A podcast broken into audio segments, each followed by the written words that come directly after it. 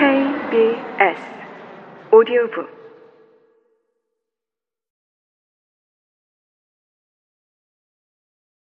대분기 Great Divergence란 본래 문명의 발전사에서 동양과 서양의 생활 방식과 수준이 벌어지게 된 분기점을 지칭하는 용어이다. 대분기 논쟁은 언제부터 서양이 동양보다 더 발전하게 되었으며 왜 산업혁명은 동양이 아닌 서양에서 발생했는지 규명하고자 한다. 왜 서양이 과학과 기술을 선도하는가? 왜 서양은 자유민주주의고 동양은 권위주의적 독재 체제인가? 이러한 질문은 유라시아의 지정학적 조건과 밀접한 관련이 있다. 유라시아의 대부분을 차지하는 중국과 러시아는 중앙 집권적 권위주의이고 이를 둘러싼 서유럽과 동아시아의 한국, 대만, 일본은 자유민주주의 체제라는 점은 결코 우연이 아니다. 이러한 지정학적 대분기가 우크라이나 전쟁에서 극명하게 드러나고 있다는 것은 부인할 수 없는 사실이다. 수천 년 동안 서양과 동양은 발트 연안국에서 폴란드, 벨라루스, 우크라이나를 거쳐 흑해와 카스피해에 이르는 지역에서 충돌했다. 이 접경지대, 더 보더랜즈는 유럽 문명과 아시아 문명에 의해 짓밟힌 평평한 평야에 있다. 폴란드의 동쪽과 러시아의 서쪽에 놓여 있는 이 접경 지역은 산과 바다, 사막과 협곡 같은 자연적 장애물이 없어서 쉽게 정복될 수 있었다. 이 접경지대는 북쪽의 발트해에서 남쪽의 흑해까지 뚫려 있는 통로처럼 보였고 그러한 특성이 침략자를 끌어들였다.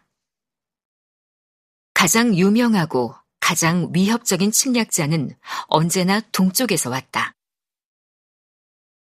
13세기 몽골군의 침략 이후로 오랫동안 그리고 지금도 황금군단, 더 골든 호드라는 이름은 여전히 공포와 함께 속삭인다.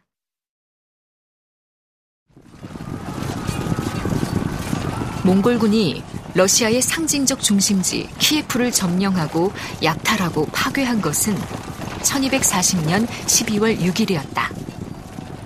동양 문명과 서양 문명이 충돌한 이 시점은 동시에 러시아의 아시아화가 시작된 원년이기도 하다.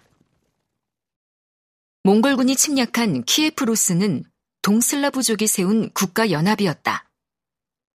성 블라디미르와 야로슬라프 현자의 통치 아래 전성기를 누렸던 예프루스의 영토는 접경지대의 대부분을 통합했을 정도로 컸다.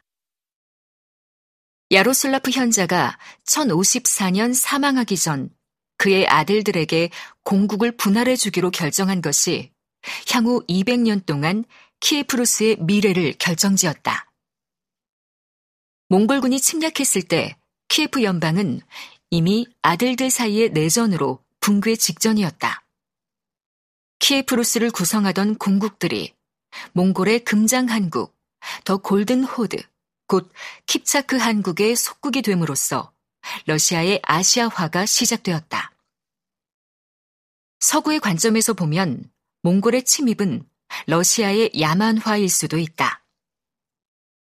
몽골의 본거지로부터 약 6,500km 떨어진 곳까지 쓸고 온 몽골군은 키예프, 현재의 키우를 함락하고 동유럽 평원을 가로질러 폴란드와 헝가리로 진격했다. 폴란드를 넘으면 바로 독일의 도시들이었고 헝가리를 넘으면 바로 빈의 성벽이었다.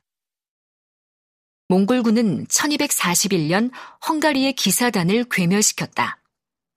이 승리는 곧 다가올 유럽 봉건제와 중세의 완전한 붕괴의 전조였다.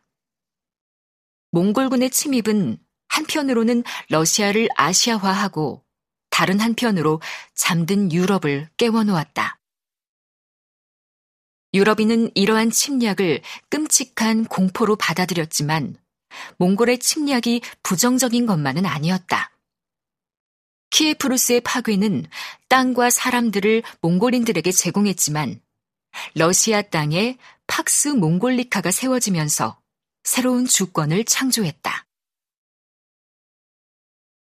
이러한 주권은 한편으로는 신의 징벌로 여겨지는 공포를 통해 다른 한편으로는 인구의 증대와 물질적 번영의 결합으로 실행되고 유지되었다.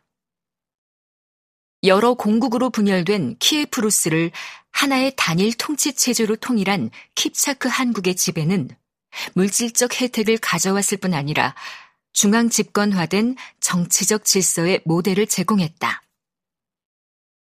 몽골 제국 없이는 현재의 러시아를 상상할 수 없다.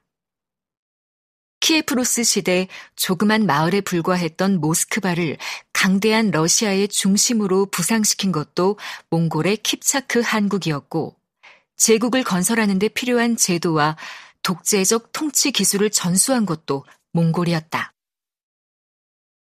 인류 역사상 가장 커다란 제국이었던 칭기즈칸의 몽골 제국은 중국과 러시아에 엄청난 영향을 미쳤다. 칭기즈칸의 손자 쿠빌라이 칸이 중국 전체를 정복하고 통일하고 중국 문명을 받아들임으로써 중국화되었다면 러시아는 몽골을 통해 중앙 집권적 제도와 문화를 배움으로써 아시아화했다.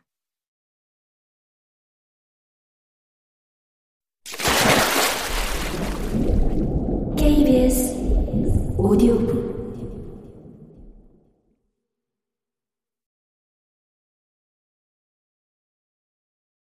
일본의 역사학자 오카다 히데히로는 몽골 제국이 중국인들에게 물려준 가장 위대한 유산은 중국이라는 나라 자체다라고 날카롭게 지적한다.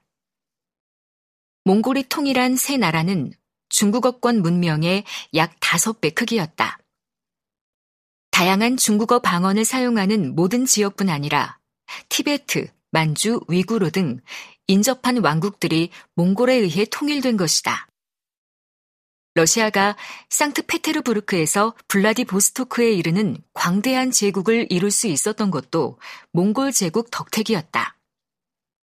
오늘날 중국과 러시아는 과거 몽골 제국이 정복했던 땅을 차지하고 있다.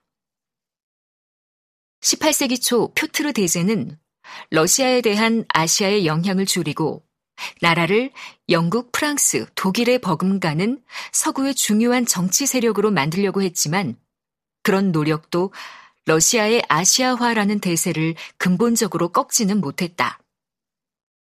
20세기 볼셰비키 혁명과 전쟁을 통해 몽골, 중국, 북한과 베트남을 공산주의화한 것이 아시아화의 역전이라 할 수 있을까?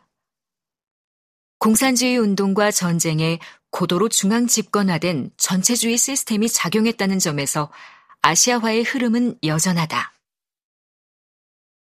이런 몽골 제국의 영향으로 유라시아에서 하나의 제국으로 발전한 러시아가 우크라이나를 침략한 것이다. 푸틴은 몽골 제국이 정복했던 키에프로스를 회복하겠다는 역사적 야망으로 키이우를 침공했다. 푸틴은 러시아인, 우크라이나인, 벨라루스인은 모두 유럽에서 가장 큰 국가였던 루스의 후손이라고 천명한다. 유럽에 영향을 줄 수 있는 강대국을 꿈꾸는 푸틴이 친유럽을 표방한 우크라이나를 침공한 것이다. 피와 고통의 대가로 권력을 획득한 모스크바의 통치자들이 과거 소련의 영광을 되찾으려는 방식은 지극히 전체주의적이다. 그들은 러시아 제국을 건립하는 데 필요했던 몽골의 유산을 지금 적나라하게 드러내고 있다. 몽골이 그랬던 것과 똑같은 방식으로 러시아는 우크라이나를 침략했다. 우리가 주목하는 것은 러시아의 우크라이나 침공이 가져올 지정학적